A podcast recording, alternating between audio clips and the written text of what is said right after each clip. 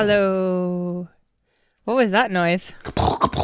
This is my explosion sound that I have to do when playing with my child. Hello, and welcome to the Plants and Pets podcast. I'm Tegan. That's Yoram. He makes kapook sounds. Hi, I'm Yoram. I make sounds. How's it going, Yoram? I'm good. That was very Australian little, of me. I'm, I might be very tired from um, a long day of dealing with kids, but apart from that, I'm very good. I Oh wait, before when you asked me before we recorded when you asked me like if I had a long day, did you actually just say I had a long day and I just assumed it was a question no, no, to me? No, no. Okay. I I asked you if you had a long day because you uh, arrived late to the recording and were busy and before. did not ask the question back. I mean that's fine. It's it's I'm, I'm used to that by now. Like I will just then steer the conversation I, so I can complain uh, by myself about things that went well or didn't go well. Yeah, usually we try to um, get the, the complaining happening before we start recording, but not this week. Dear listeners, you're no, no. very, very lucky that you get to hear it too. No, I, I don't want to co- co- really complain. Um, I, yeah, I'm, I'm good. Um, I went to the zoo and I felt conflicted about the zoo, and I wanted to know how you feel about the zoo. I think we talked about zoos in the past, but I haven't yeah. been to one really. I think in twenty years. You went and to the Berlin one. I went to Berlin one, and it changed so much since I was there as a child. When I, I was there when I was um, a kid myself. Uh, pretty much all of the cages were literal like metal cages with bars or or um, grates Oh, now they're all islands, right? It's kind of like islands and and uh, glass windows, uh, like glass barriers, okay. and that makes it all seem much more modern and nicer. Um, and I think they got rid of some animals. I, I, it felt less crowded because I remember, like the zoo was very packed with very sad animals, and now it didn't feel as packed with as sad animals, which was um, the animals were also less sad. That's that's good, I guess. I, think so. I mean, some of them seemed happy. Some of them seemed. Like, I mean, I've, I've seen the pandas. They they built like this whole section for pandas. Oh, and, they have pandas now. And we That's we've, nice. we've slandered pandas in the past, and there was similar because they were literally just lying about sleeping and they they told us they had a little guide thing there uh, when we arrived and they told us that when pandas fall asleep it's impossible to wake them up so they had to do something like a medical exam to one panda in like in the back and then the panda fell asleep in the back. And so it's still in the back where they do the medical exams because they can't wake up the panda because when the panda is sleeping it's as it's as if it's dead and they have to wait until it, it wakes up by itself and then it can walk back to its cage or it's like uh, outside enclosure but um so yeah they said like yeah one one of the i think i don't know they have like four or something and they said like one of the four is sleeping somewhere in the in the interior tracts because they it it fell asleep there and it won't come out until it wakes up by itself. That definitely sounds like they're lying. They've lost one of the pandas for sure, and they just don't want to tell anyone. they're just like switching them out and hoping that nobody realizes. I think they're under very close surveillance. I mean, you know that the pandas in the Berlin Zoo all belong to the Chinese government. All pandas do. They have literally in in the entire enclosure. There's cameras everywhere, and I imagine that they are linked like they they they have a link to the owners and yeah. Um, they, I really love this fact about pandas, and I think Australia should do that with koalas. Like, I think we've missed an opportunity here. I think it's it's brilliant. I mean, what I found weird is that the the pandas have Chinese names um, because they are Chinese property, and they the names weren't too complicated to pronounce, but still they gave them like German names on top of that, so the German visitors could could take to the two panda babies that they can address them with like German names, which I found really Chinese, weird. What is the Chinese name remember, of one of the like, pandas? Let let me look it up. They often have quite cute names, like repetitive names that are quite yeah, like exactly. sounding. The the guide uh, didn't have a problem pronouncing these names, and uh, it's Meng Xiang and Meng Yuan. but we call them Hans and Georg. Yeah, there was like I think Ben and Billy or something like this. These uh, are also not German names. Well, let me see if I can find what they are. I don't think they like publicly announced the unofficial names. Like, and yeah, the mother is called Meng Meng, and I think even the mother has a different name. And these are na- names that could be absolutely pronounced by Germans, but being us, we're like, no, like they they are in a Berlin zoo, they get Berlin names. Um, I I haven't been to a zoo for a long time. I think I would go and see pandas though. To be honest, I mean it's it's it's what we've talked about before. There there's some good, there's some bad. I don't know. I don't know how it weighs up on whose side it who wins in the end. Yeah, yeah. I tried to look up some studies because I think I've read in the past about the effic- efficiency of the conservation efforts of zoos, and I couldn't really find any like good, solid, conclusive study. And so it ends up being a, a thing where some NGOs and some uh, scientists say it's really good, and some other NGOs and some other people say it's really bad. And so it's really there's probably some truth in the middle there. They probably do have some benefit for some animals and for other animals that maybe are not endangered. It's a bit more cruel to also have them in cages because there is no sort of protection protective need to do that. But then again, this is what how you get then people to to go to the zoo and and get excited. So yeah, but uh, for my kid, my kid loved um, the playground the most. Yeah, so that's also my my feeling. My one of our other friends took her kid to the zoo. They had this like yearly pass, and the kid just always wanted to look at the chickens. it was just like this is really just your kid not caring how you spend your money at this point. Like yeah, yeah. I found it uh, the the the names now. It's Pit und and Paule are the German names for Paula. Pit and Paule. So yeah, what have you been doing? Uh, nothing much. We had we had like a random extra day because of the the, the death of the Queen um, on Monday. So we had like a bank holiday or like a public holiday. Did you queue? Um, we kind of went to the park at the end of the queue to go and try to look at the queue, but then it was actually quite well organized. So they wouldn't let us just like. I had this idea that I would just be able to like go to the end and like quietly like walk along the queue and sort of like watch everybody in the queue, but they did not allow that to happen. You couldn't go to look at the queue unless you were joining the queue, and we did not want to do that. It was 14 hours long, so all we saw was like people running towards the queue as we walked away from the park because it was Sunday afternoon, evening at like 6 p.m. and the queue was 14 hours long and they knew that it was going to close early on Monday morning to start the actual funeral procession. So people were like literally running with like bags and stuff to try and get into like the queue and there was like camera queues looking for the last person to join the queue and do yeah, you know how beautiful. The, do you know how the logistics work? If if a person is for 14 hours in a queue, how do they, They go to the bathroom? To how do they get food? How they keep warm? they had everything set up. Like people were supposed to bring food and drinks, but they had like tons of porta potties along the way. They had like you know eh, hundreds of volunteers from like the the ambulance, the the first aid. They had all this kind of stuff. But yeah, you should people should bring suitable clothing and, and water and food. And I think in in the early times at least they weren't doing that. So I think the first people to join the queue they were not being very careful, and there was like some faintings and stuff like that. But I think it got quite well informed. I mean, there was just like there was a YouTube channel which was just reporting on where the queue ended. Um, it had this like what3words, this way of like localizing the end of the queue at the start. I mean, by a few like a day in, it was ending at the end, so they had to even close the queue because they it was at capacity. Um, but like they had a lot of information constantly going. I guess yeah, people are really into it.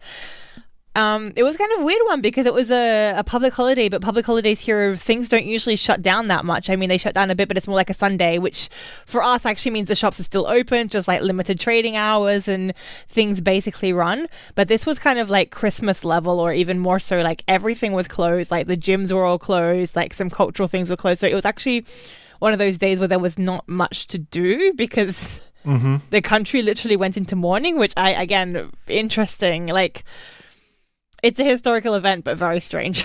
Yeah. anyway, yeah. Shall we talk about some plants?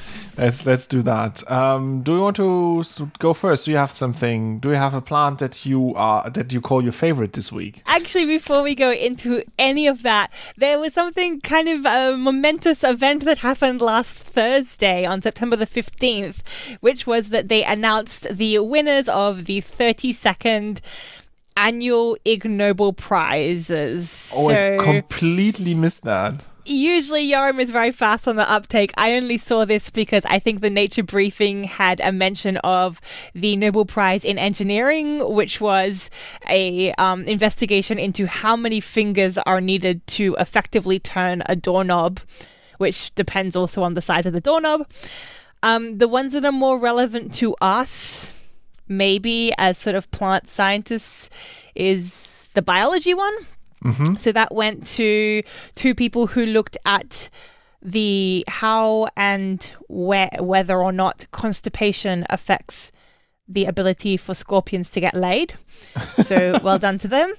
Um, another one that sort of relates to us is sort of the literature one, which was an analysis of what makes legal documents specifically unnecessarily difficult to understand.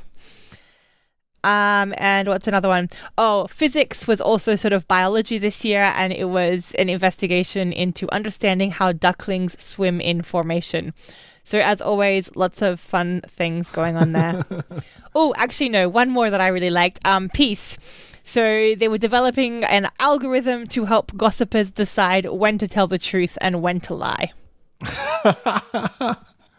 yeah, I completely missed that. I'm just like browsing the the website now uh, with the with the announcements of the winners. Um, it's usually great fun to look through that, and I also like that they always like you you whenever you summarize these concepts, they sound ridiculous, but they always have like proper journal titles because it's like published research and it sounds from like the whole jargon and the lingo, it sounds very very scientific, but it's it is about something a little bit ridiculous, which makes it so much more fun. Oh, there is actually one other one. It's the economics one, which explains mathematically why success most often goes not to the most talented people, but instead to the luckiest. And that seems to be, I, I couldn't see that that was actually published as an arXiv paper, so a preprint, but I can't see that it's been peer reviewed yet. But yeah, that's fun. Yeah, yeah. I'm just although it it might be advances in complex systems, uh, open access I'm not 100% sure uh, if that's a preprint or if that is a fully like reviewed paper. Ah, you're right. There it is. Yeah, yeah. I had a link to the preprint, but I think you're right. Yeah.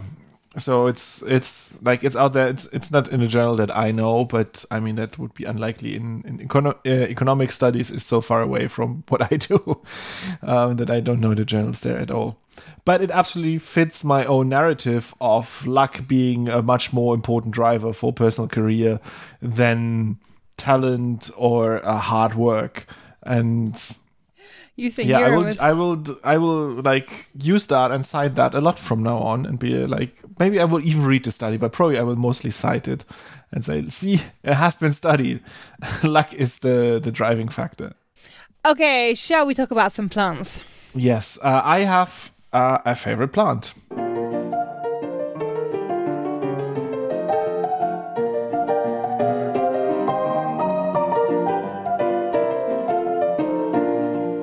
Favorite plant. And I want to talk about Rhizophora uh, mucronata. Um, do you have an idea what that is just by pure chance? Again, um, I think it's very unlikely that just from the Latin name you know what it is unless you have encountered it already. I, I know what type of plant it is. What is it? mangrove. Yes, it is a mangrove, and it's a mangrove growing in Kenya, and it, there it has become a very important plant for the local communities. Uh, but just like to sort of reiterate what mangroves are, there are these these um, trees that grow in coastal waters. So they grow in salt water and therefore they have some adaptive strategies to deal with salt water. So, first of all, they're always uh, with the, the tide, they are sometimes submerged in water and sometimes they, they lay bare. And therefore, they have these sort of supportive um, structures uh, from their roots that keep the whole, like most of the plant above the water level. And then the roots have special um, properties that they can take in air when they are not submerged in water. And then they close off and have air uh, stored in the roots. And then when the water comes, the they don't drown. The roots can still breathe because they have their own uh, air already stored there. And then they also have adaptive traits to deal with the salt water and they are very important for the ecosystems. Um, and this is not particular to this this specific species, but to all mangroves that they break down the force of the waves and they provide habitat. They hmm? Yeah, they stabilize coastlines a lot, and yeah, they're these really important like sort of in between land for habitats and then they also like fix a lot of carbon so there's a lot of discussions now about you know restoring and planting more mangroves for that. Yeah, and this is exactly the story that I found here, de- dealing about how understanding that property of mangroves helped the local communities to use them uh, as a source of income, these mangrove forests. So, what they do is that they started protecting them already in 2016. There was a large uh, change in legislation to protect these mangrove trees because under colonial times they were massively cut down by the British, and then uh, that sort of that trend continued that they were so, used for for wood and were harvested and not protected. But that changed then in 2016. Sorry, what what, what area of the world are we in? in Where Kenya. are we? Okay. And in now they protect these mangrove forests and have specific programs in place to also grow new mangroves and um, uh, and plant them.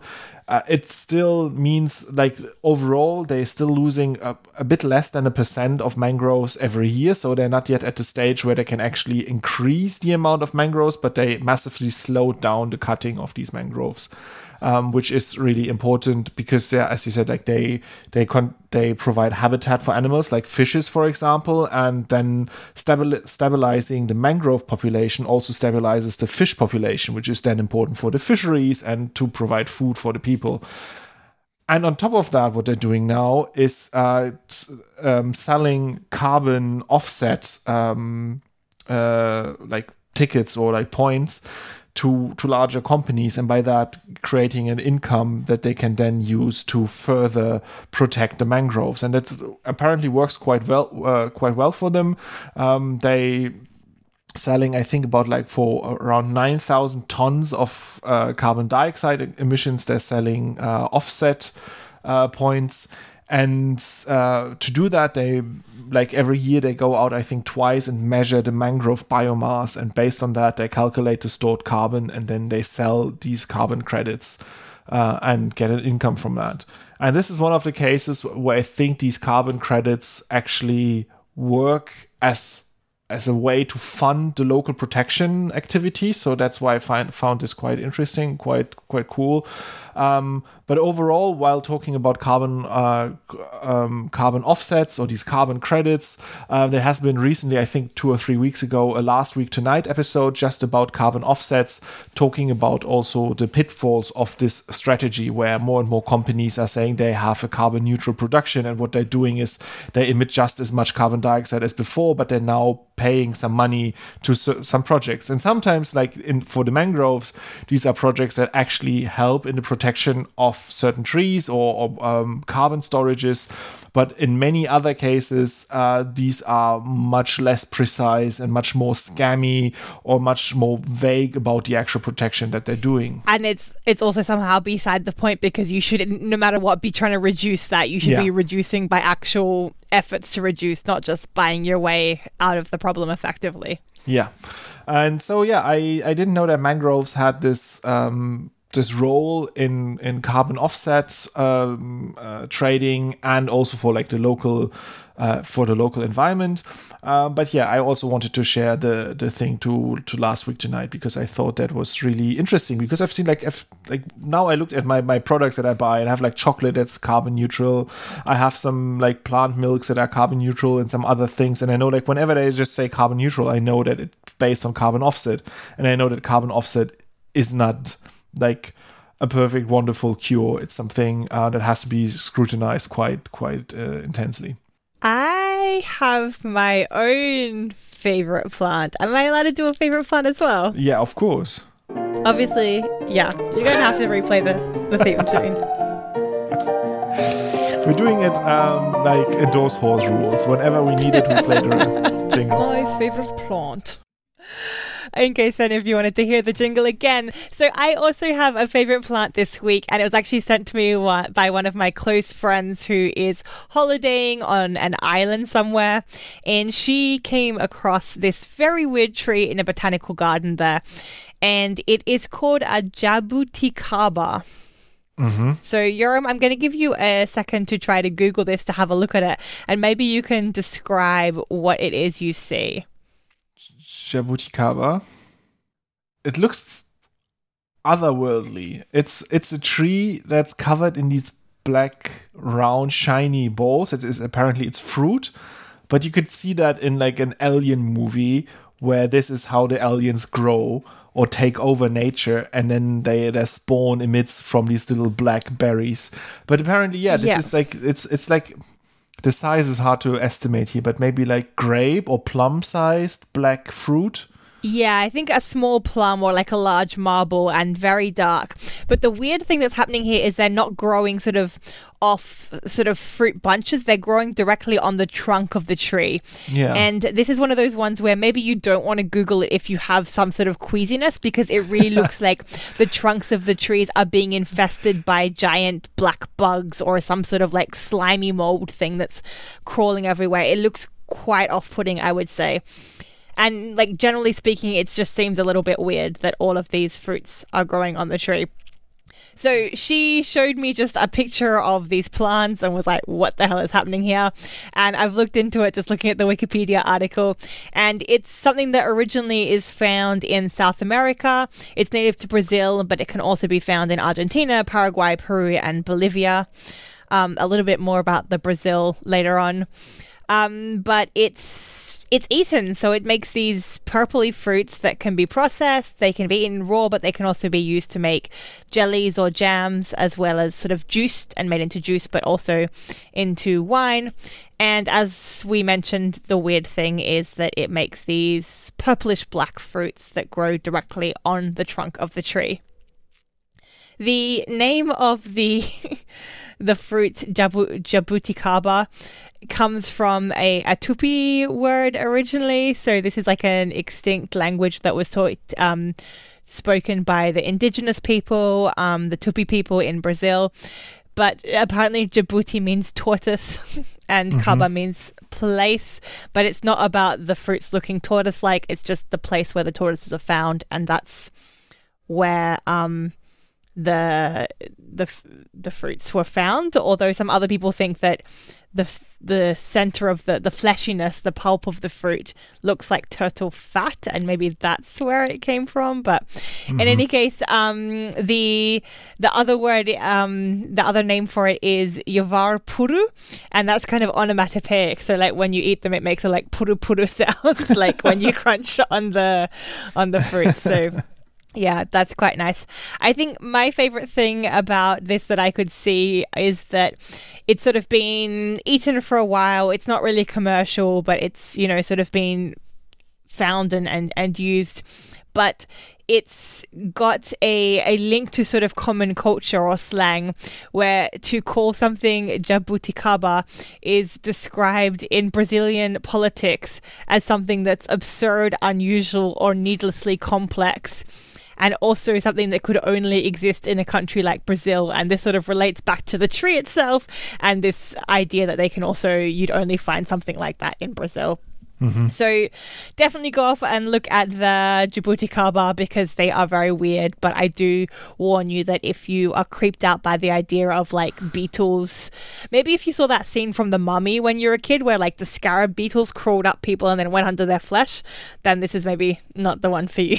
Yeah, I, I like that you warned me before I search these. Um, that so that uh, that you give the, the content warning to our listeners, but not to me. Yeah, but I, I yeah, but I'm I'm I'm fine with this kind. Like if it would have been full of holes, then I would have been a bit squeezy about it. But um, just having these these uh, blackberries on it is is fine. Uh, I have a follow up from last week where we said that we wanted to be mosses. Uh, when I don't even remember. I think when we just are reborn, or if we could like pick a plant that we'd be, we'd like to be mosses. Yeah, And Jeff now Mosses. uh, science has come a step further to turn humans into moss. Um, which is really not what they've been doing. So they've been Sure. looking at um, plant RNA editing. Um, so this is something that specifically plants do, where they change mutations Uh, or revert mutations in the genetic code back to the original meaning that they require for the protein to work, but they don't do that on a DNA level where you would like imagine it happening. So you have a mutation and then you change the DNA and then the mutation is gone. But instead, what plants have evolved to is do that on the RNA level, so on the transcript. So after the DNA has been read and there's an error in there, there's a specific machinery that corrects the error on the transcript and then the correct protein is made. And we don't fully understand why it's happening like that. Um, they It's very much like we'll fix that in post. It's fine. We'll fix that Yeah. in post. Like and uh, like in the article that I've read, it, they said it's comparing to like if you do um, just like printing of a book with a traditional like printing press, and instead of correcting a mistake on a printing plate, you correct it in every single book that you're printing, and this is what plants are doing. And we don't know, really know where it comes from. It might just be a sort of a quirk from evolution when plants reached land and they ac- uh, accumulated some more mutations, and they had to deal with them. And for, in the beginning, they weren't that many, so they did that in the transcript, and then over time, it sort of grew, and now there's more things that are corrected. And um, so the mosses are doing that as, as well. So here they looked at Physcomitrium patens and specifically at the editing happening in the mitochondria. So the mitochondria have their own genome and their own transcription happening there, and the transcri- transcripts in there are also corrected through RNA editing. And now, what they did in this study is that they took the entire machinery from the moss and put that in human cell lines to see what would happen. Would that work? And um, unsurprisingly to me, the machinery worked in human cells and did some editing to RNA. Um, a bit more surprisingly, also to the researchers, was that it was much less specific. So in plants, like they literally have like one or two targets per sort of set of um, molecules involved there or proteins involved there. So they very specifically only added a specific stretch of uh, RNA.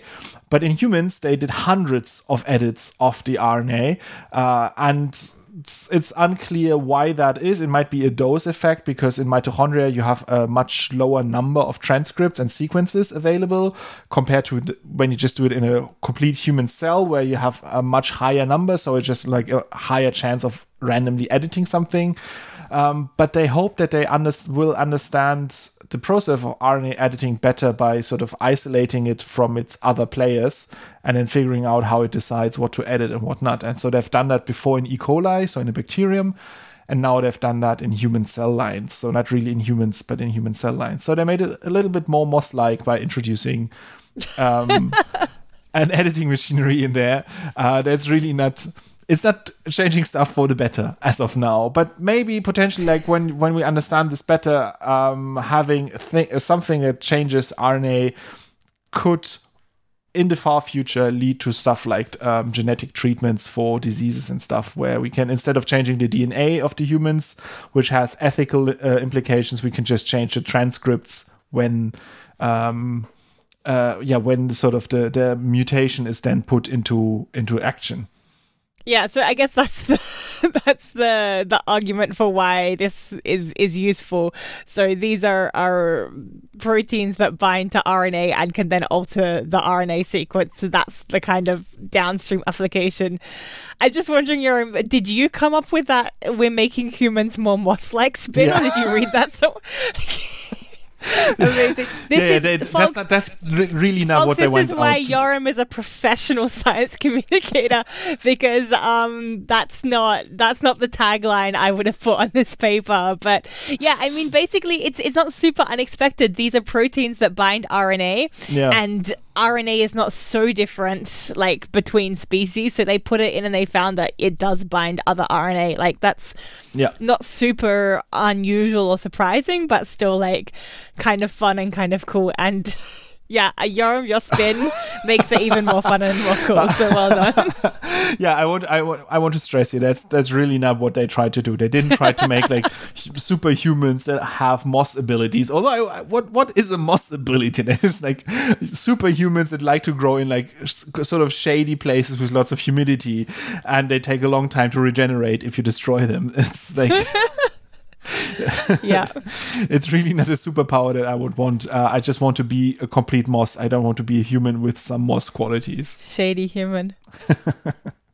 Speaking of plants having different processes and things that do different things that we're not really sure what they're doing, was that a good segue? Perfect, Tegan. I need to talk a little bit about Rubisco again. So, Rubisco is this super important enzyme and super abundant enzyme. It's the most abundant enzyme on Earth, and it's the guy that's responsible for doing the first step of fixing carbon dioxide into what eventually becomes simple sugars. Um, and people really want to get their hands on Rubisco and engineer it, change it a bit, because Rubisco is like perfectly okay, but it's not optimal. And there's this idea that we can make it either faster or better. So, like, either work more quickly or be a little bit more selective in the way it takes up carbon dioxide. So, there's been a lot of research looking into how Rubisco is made, um, and we have to talk a little bit about what Rubisco is physically if we want to do that. So, Yoram, what is Rubisco made up of? Do you remember this? Yeah, I remember this. It has one large part and a small part, and it's literally called like the large chain and the small chain. Um, and these two parts are then put together in multiples, I think, of eight. Is that correct? Yes, eight. Yeah, so in land like plants and algae. Ones, eight large ones and eight small ones, and they form together this sort of ring structure where it's just like repeated all yeah. around the ring kind of yeah, kind of a balloon. Like imagine an yeah. origami balloon that's got eight eight and eight bits. So the the large subunits that make up you know these eight large things, this is actually encoded by a gene that is found in the plastid, the chloroplast genome. Um, and you know, there's one of that. They're pumping out a ton of these these large subunits to make Rubisco, but then there's also small subunits, and they're found in the nuclear genome which makes things a little bit more complicated because they have to be pumped out and then made in the cytosol and then imported into the plastid and then they join up with the large one and then they make Rubisco. What makes things even more complicated is that while there's basically one gene of the large subunit, there's many different genes of the small subunit. So there can be different numbers of small subunit genes in different species. Arabidopsis, I think, has four of the small subunits. Um, there can be less. Chlamydomonas has two, and some Flaveria have up to 22 different copies of the small subunit of Rubisco. That's a bit so excessive that's excessive and complicated. You've now got to really control how many of them you make. To make that even more complicated, they're not all exactly the same.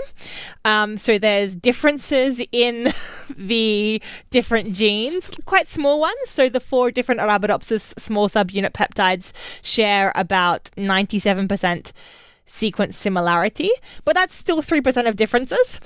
Um, and to make things even more complicated than that, there's been a range of different experiments that show that these different genes are actually expressed to different amounts. So, different amounts of them are made relative to each other, depending on the environmental parameters.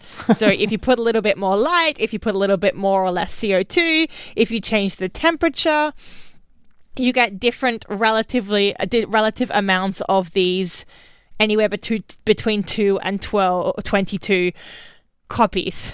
Mm-hmm. So something's going on there. There's some sort of response to environmental and developmental cues, and it's a little bit like the the RNA editing story. We're not super certain what's happening and why it's happening. So, I mean, it could just be that they have slightly different promoters, and you know, this is a little bit up to chance that these promoters are just responding differently. But it could also have meaning. So that's kind of the big question like is is there different meaning?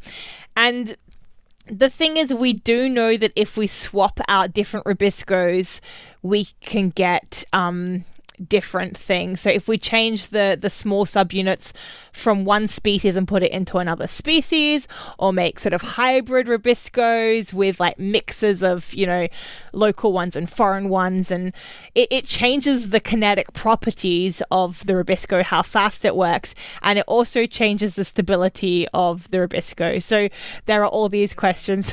and isn't it also changing the specificity specificity of Rubisco for either carbon dioxide or oxygen, where there's this whole like photorespiration issue where it sometimes takes oxygen instead of CO2, and you have sort of different optimizations, evolutionary speaking, of Rubisco. So some some of it is really fast, but sometimes takes the wrong stuff, and others is very specific, um, but therefore a little bit slower in its kinetics. And I think this also comes down to the composition of the individual like subunits, right? Like sequence differences. Yes. Yes. So yeah, so it, it can be down to that. As I said, like the Arabidopsis ones, they're ninety seven percent similar, but that differs across species. In tomato, there's like ninety three percent only. There was also in one experiment that was done only a couple of years ago, where they took tobacco and they made it uh, that it could only express one out of the the multiple different isoforms of the small subunits so it like sort of silenced all the other ones and only let it make one of them and that actually increased the the kinetics of um the the Rubisco by letting it only do this one isoform so it's it seems quite complicated basically Mm-hmm. so this is a paper that is coming has come out recently in JXB. It's by Cavanagh and colleagues, and it's looking at some of these temperature-induced changes in Arabidopsis rubisco activity and isoform expression. I just read out the title of the paper then, um, but basically they follow on from previous research that looks more at the the level of gene expression at at the transcript level, so genes making the RNA, the transcripts. Now they're looking at the actual expression of the proteins and seeing how much of the protein is formed for these four different subunits, um, small subunits of Rubisco in Arabidopsis. And they're doing this when they grow their plants at different temperatures. So they tried 10 degrees Celsius and 30 degrees Celsius. And they found a pretty dramatic change in isoform. So they found that under um, the warm temperatures, so 30 degrees, 65% of the total pool was the B type of the small subunit. But then when you switch that down to cool, the A type subunit suddenly dominated. And that was, again, 65% in, in the cool conditions. So that's fine, but then they took it one step further and they showed that the switches in the different relative concentrations of the isoforms actually led to kinetic changes in Rubisco. Um, they did this in vitro, um, but they showed that the warm grown plants have Rubisco with more CO2 affinity, so they're they're more likely to recognize CO2, um, but they have a lower catalytic activity. Um, Mm-hmm. And yeah, they also looked at sort of like the overall amount of Rubisco, and they found that like on a leaf area basis, the warm grown plants had less Rubisco, about 40% less, but they can still have the same um, rate of photosynthesis as the cold plants at sort of like the ambient CO2.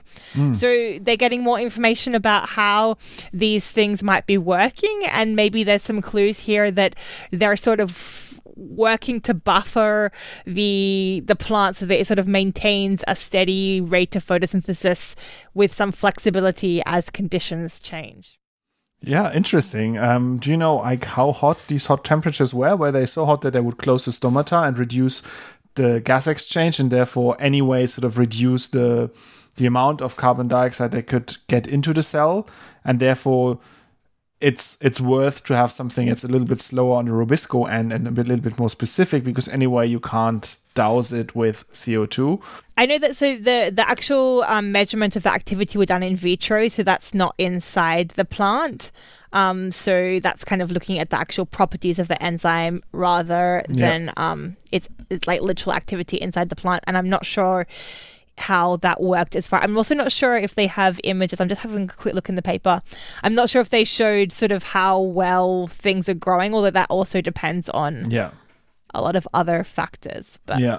yeah. Yeah, but it's it's really interesting that they use this route to fine tune the rate of photosynthesis or the rate of carbon fixation, really, um, by changing the composition of the rubiscos that I have hanging around, uh, based from like the large catalog. I, I imagine like the, the plant is like a sneakerhead that before going out uh, and just pay, putting on like the everyday sneaker, they select like the specific sneaker for the occasion, and this is how the plant chooses the specific RBCS or the short um, rubisco protein uh, for the temperature and other conditions, and then just like puts that on. And it's like, yeah, this this fits perfectly now from my what was it, twenty two different types of that one gene. For the Flaveria only, for uh, for Arabidopsis it's only four, but sure, yeah. yeah, Yeah, I'm not sure. I think, I mean, it, it's it's quite it's quite slow as a response. I mean, you're going all the way back to expressing the gene and making everything new. So it's not like it's it's not responding to sort of daily fluctuations. It seems I mean, maybe daily, but that seems well, yeah, I don't know actually. Yeah, you know, I actually I don't the... know the turnover of Rubisco. like I don't know how often it is it has to be replenished. Um, it's just so it's so much energy to make Rubisco, right? It's just such yeah. I'm I yeah, we should we should look into that. yeah, let's let's leave the realm of speculation here, but I think it's uh, it's really cool that they um, yeah, I, I, to think about this this way of regulating it and of this way of uh, this function of having all of these different genes uh, on on site from having four different genes to having four different crops in the same plot.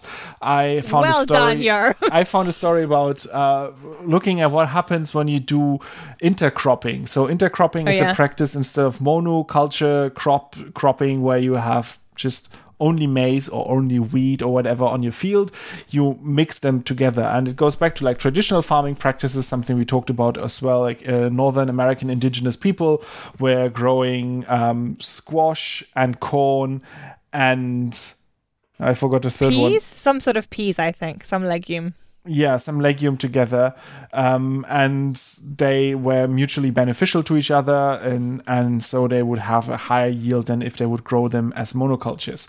So this so idea is is not new yeah, the idea is that it's it's got multiple benefits, right? So yeah, ideally the plants should help each other out. So you know maybe if you have a pea, it's it's providing nitrogen, but also they can help shade each other and they can be you know generally beneficial to each other. But there's also this like biodiversity benefit, and there's supposed to be like multiple benefits from intercropping, ideally. Yeah, yeah. And so now in this study, they they looked at what happens when you take crops that are traditionally grown as monocultures and you grow them as a uh, with intercropping. So um, with multiple mixed together, and they mixed either two or four uh, different species together, and they used. Um, wheat, oat, lentil, flax, camellia, uh, camelina, and coriander in, in small pots. And then they had, like, they did sort of a combinatorial um, mix up there, 13 different combinations um, and see what would happen to these plants. And so every year they would take the seeds from the, the, generation and regrow it then the next year. And they did that for three years,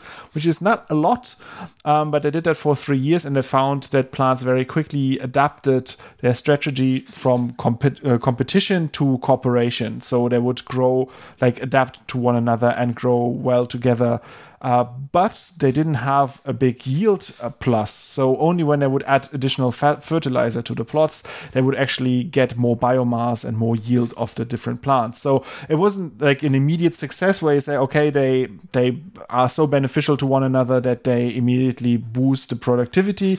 That didn't happen, but they could show that there is some adaptation going on already. Like even in uh, very sort of high performance crops that have been bred forever to be monocultures, they can within three generations start to adapt to one another. And they also say that this is a very short experiment for this sort of thing. So looking at more generations could see could lead to uh, more adaptation of these crops to one another and and really bringing out uh, mutual benefits. Um, yeah, and so it's like it's it's not a very uh, huge story, but I found it uh, interesting to see that even in three generations, they could already see some adaptive traits of these plants and and changing to this cooperative mode, which brings me to like something I heard like in, in a in a German podcast about complexity research, where they talked about how um, for a long time with Darwin's evolutionary theory, we were thinking about competition happening in nature all the time. So like the, the main driver driving force for evolution is competition. But now we mm-hmm. find more and more cases where cooperation is what's happening in ecosystems, from like mutual like symbiosis with uh, soil fungi, with with plants, or like even on a larger scale with um, certain animals that that live together and can only coexist, to gut microbiomes uh, microbiomes that can only like where the the microbes in the gut can only exist because of the host and the host can only exist because of the microbes and that's not a like evolution of competition but an evolution of collaboration and that's something that i sort of found like that that i read in in this little study here and i quite like that that um that cooperative behavior gets more attention um, these days. And so, yeah, so maybe in with with more generations we can have better adapted crops that can actually grow together. But it like obviously requires much more change to agricultural systems than just growing them together. But uh, yeah, that's a little story that I found. Seeing as we're on the topic of crops, Yoram, if you had to imagine one of the earlier crops but kind of an obscure one. How do I say this? What's what's a sort of obscure fruit that is also that can be dated back to Egypt? So far back that there are images of this crop sort of being displayed for eating in in the tombs in ancient Egypt. I mean, I, I only remember the, the, the book that we read uh, that was talking about like once millet but also apples. That apples are this ancient crop that's been oh, around it's a forever. little bit more exotic than that. See, I think millet would be like an obvious guess, but this is something like a much more exciting fruit. I, I, I don't know. Like I, I would find uh, passion fruit or papaya exciting, but I think these are not not native to North Africa. Yeah, it's something kind of close. It's actually watermelons, which they do Ooh. think were domesticated in um, North Africa in that region. So I found a New Scientist article that's a little bit old. It's from 2019 and they're discussing the fact that there are these iconographs from Egyptian tombs that clearly show watermelons. Like it's got this kind of watermelon shape and it's got these green and sort of white stripy bits. And it's pretty clear from these drawings that the watermelons are around and also that they're being eaten. And this is sort of like 3,500 years old, I think. So this really suggests that farmers were sort of breeding and probably, you know, eating potentially sweet watermelons at that time. Mm-hmm. So one of the weird things about this is that in the 19th century, they actually found watermelon leaves inside a mummy's tomb that dated back from this period. So 3,500 years old, and now there's leaves. And this got sent um, to somebody who at the time was the head of Kew Gardens. So it's Joseph Hooker, who was a quite famous bot- botanist, and these these melon leaves were kept by Kew Gardens for a long time. And the article in New Scientist is actually reporting on a paper, a preprint that was stored in bioRxiv. And the preprint is called A 3,500 Year Old Leaf from a Pharaonic Tomb reveals that New Kingdom Egyptians were cultivating domesticated watermelon. So this basically says that we knew that domesticated watermelon, which is Citrullus lanatus, was probably found somewhere in Africa, either South Africa or the Nile region, um, or maybe like West Africa. There's sort of archaeological evidence that puts it there. Um, and here they sort of looked at this really old leaf part that they actually got from inside the sarcophagus of a mummy, and they were doing some DNA sequencing, looking at the nuclear and the plastid genomes. And using this, they were able to show some important things. The first was that these plants seem to have mutations in a lycopene metabolism gene. And that's important because the lycopene um, is related to the coloring of the fruit. So this suggests that these plants that the leaves come from were producing fruit that had the pink coloring instead mm-hmm. of the the older would have sort of a yellow or like you know a, a greeny yellow color nothing so exciting so the first thing sort of suggests that they had red flesh and then the second and perhaps much more important thing is that they had a stop codon in a gene, like an early stop that prevented the transcription of a gene that should um, make bitter cucurbitacin compounds. And these cucurbitacins are basically these secondary metabolites that the plants produce to prevent themselves from being eaten by things that aren't supposed to eat them, including humans. So, what's important is that this has got some sort of mutation, which means that it can't make these bitter compounds, which means that the watermelons that were found in the tube or the, the leaves of the watermelon are linked to plants that are probably pink and probably um, tasty. Mm-hmm. So I can't see any evidence that this paper, in its sort of in its situation that it's it's seen on the archive got printed. But there is a new article that has come out at the end of July this year in um, Molecular Biology and Evolution, which is an Oxford academic journal. And in that paper, they have sequenced seeds from sort of a watermelon family plant that go back 6,000 years. Um, and these seeds come from Libya as well as from the Sudan. And they compare the 6,000 year old seeds with these 3,000 year old um, leaf data, and they also use sort of new accessions of watermelon. So they do almost like this metagenome looking at all these different types of modern watermelons, but then they also link that back to these older types of melons and they were trying to work out if the the, the oldest, the six thousand year old um, samples for which they had the seeds were also these tasty edible types of melon. And what they did find is that, in fact, the old ones, they still had bitter pulp and they still had this kind of green white flesh. And they were probably a different species and sort of were not collected and eaten for the fruit.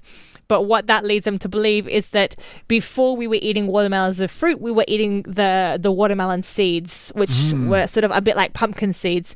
And this is supported by the idea that the samples of these old seeds that they had from um, Libya and Sudan actually had some teeth marks on them.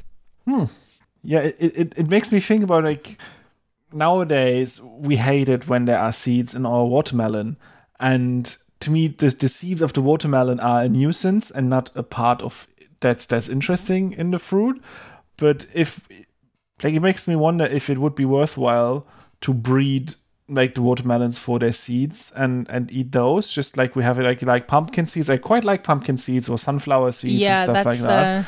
um I guess realistically, we just have better things to eat. That's the yeah. I mean, it's just not nutritional. As it's it's it's worth eating if you can't find anything else, but it's probably not. Yeah, it's it's, it's probably not the, the most efficient crop um, and the, the best food source that we have. But yeah, I I didn't think of watermelons as having this this quality. It's really it's really interesting.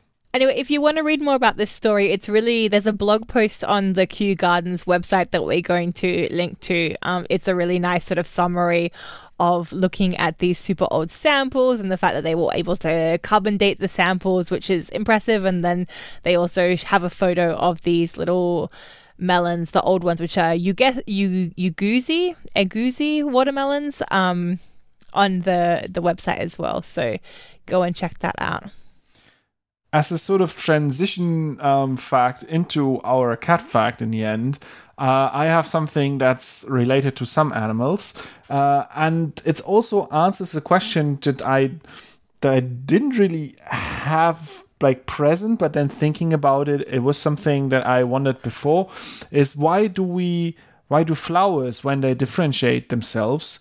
Why don't they go through sort of all hues and shades of different colors to attract certain pollinators? Why you see so many like there are many yellow flowers that pretty much have the same shade of yellow or the same shade of pink or a very similar shade of a purple uh, that you that you find on different species. Um, and one answer could be that bees, um, as as pollinators, don't really care that much for color and they more care for the combination of color and pattern. And so for a plant, it's more useful to evolve into a different pattern of flower shape and plant shape so that when the bees come, they present a different pattern to them and then make themselves recognizable based on that as to changing the hue of the color of the of the flowers because that's less interesting to the bees. Uh, or maybe i mean yeah this is sort of the the way looking coming from the bees. I mean obviously they, they co-evolve together. But bees have this like very bad eyesight. They the the resolution that they have is much worse than for example we have. So any f- specific details of of um, color of the flower they can ah, only okay. see when they're very close by. But from f- further distance it's the pattern that they see that the that for them tells them what kind of plant that is that they're approaching. Okay, because we have we've argued before that bees do like blue, so we know that they like blue colors. But you're you're saying that their ability to differentiate between different shades within the colors is is pretty crappy. Yeah, and, and also like the, the, the spatial resolution of of their of their colours. is, is, isn't that great. So um, that means that they they they in the paper they had sort of, sort of a hexagonal grid that the bees see. Um, and based on the pattern that the flower or like a plant has within that grid, this is what tells the, the bee what kind of plant that is and differentiates it between different things. So in that study, they they presented the bees with um, artificial patterns and um, try to see if the bees react more if they change if they change the colors in the pattern or if they change the shape of the pattern and apparently the pattern was more important than the color it doesn't mean that the color is not at all important but um, the pattern plays a much larger role than what we thought before. And especially things like the contrast between the flower and the surrounding foliage that had a big effect on the pattern recognition for the bees. Um, so while we like to look at, at uh, pretty colors the bees uh, uh, like to look at pretty patterns and colors together to identify plants and then choose them for pollination. And Is is that specific for bees? So were they testing one specific they species? based on the summary that. I've that I've read, they are thinking that this could extend to other pollinators as well, and this could help us to understand pollinator decision making and help us to guide pollinators to certain areas if uh, by knowing that. Um, but the study was done just in bees, so um, they, it's sort of extrapolated from that to to other pollinators and this like the the paper is very like model heavy and math heavy um so i didn't understand all of it uh, at all but there um uh, they have some images that sort of indicate the the bee vision and what they actually perceive from flowers Oh, I'm just looking at the paper now. They have um their their work involves training bees. mm-hmm.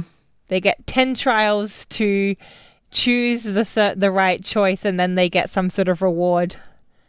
Wow, cool. yeah Um, before we do the cat fact, I actually have one callback as well that I want to mention. So last week, Yoram was talking all about ferns because he had seen a couple of big fern stories that came through in the journal Nature Plants, and I just wanted to mention that another one of the Nature research journals has ferns as their cover of their journal. And it's not the one you would guess. It's actually nature geoscience which is involved with all things related to the earth and rocks.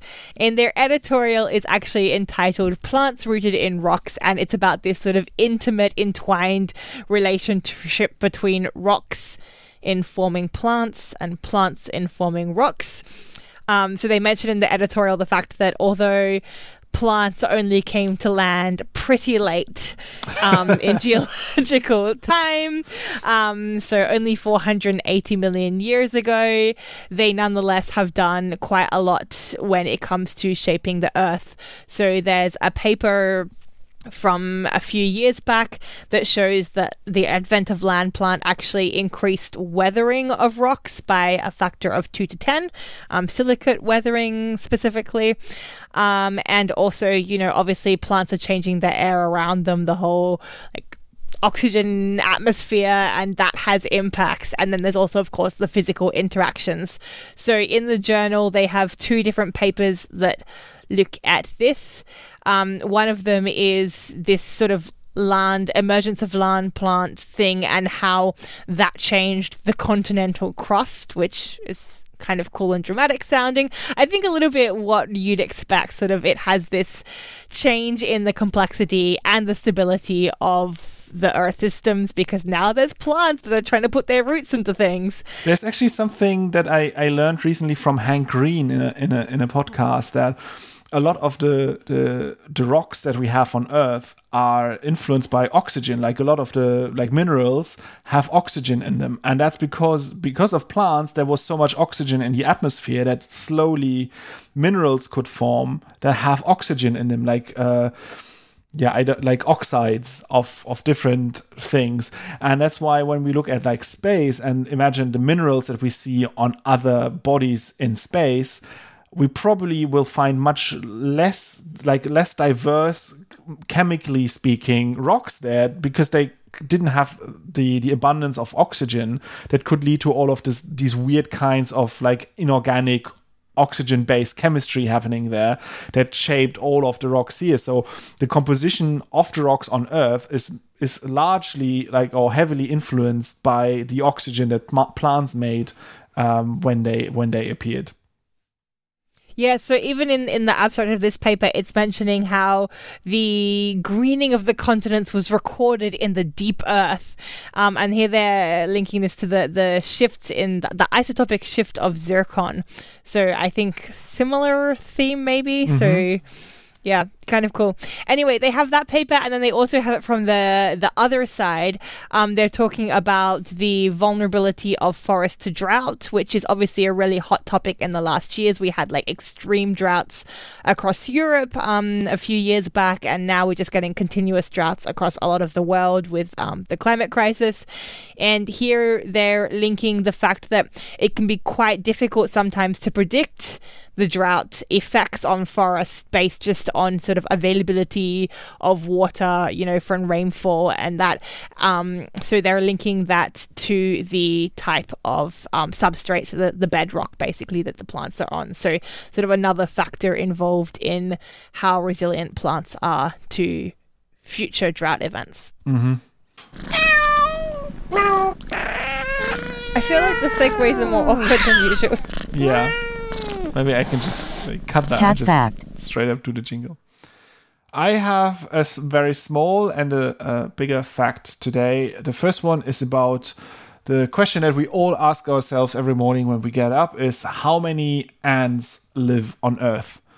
And finally, we have an answer, and it's 20 quadrillion ants. That's 20,000 million millions um, or a 20 with 15 zeros. And this is based on a study where they used literature um, like data from different countries and they, they specifically said in the i think in the press release that they also went to non-english speaking publications. Um, so they looked at a number of things that were including like russian mandarin um, spanish german and some other languages as well. And they integrated all of that data to come up with the number 20 quadrillion ants which is about 20 times larger than what we previously estimated. Um, and it's I about just googled. Sorry, I just googled now. What is an ant?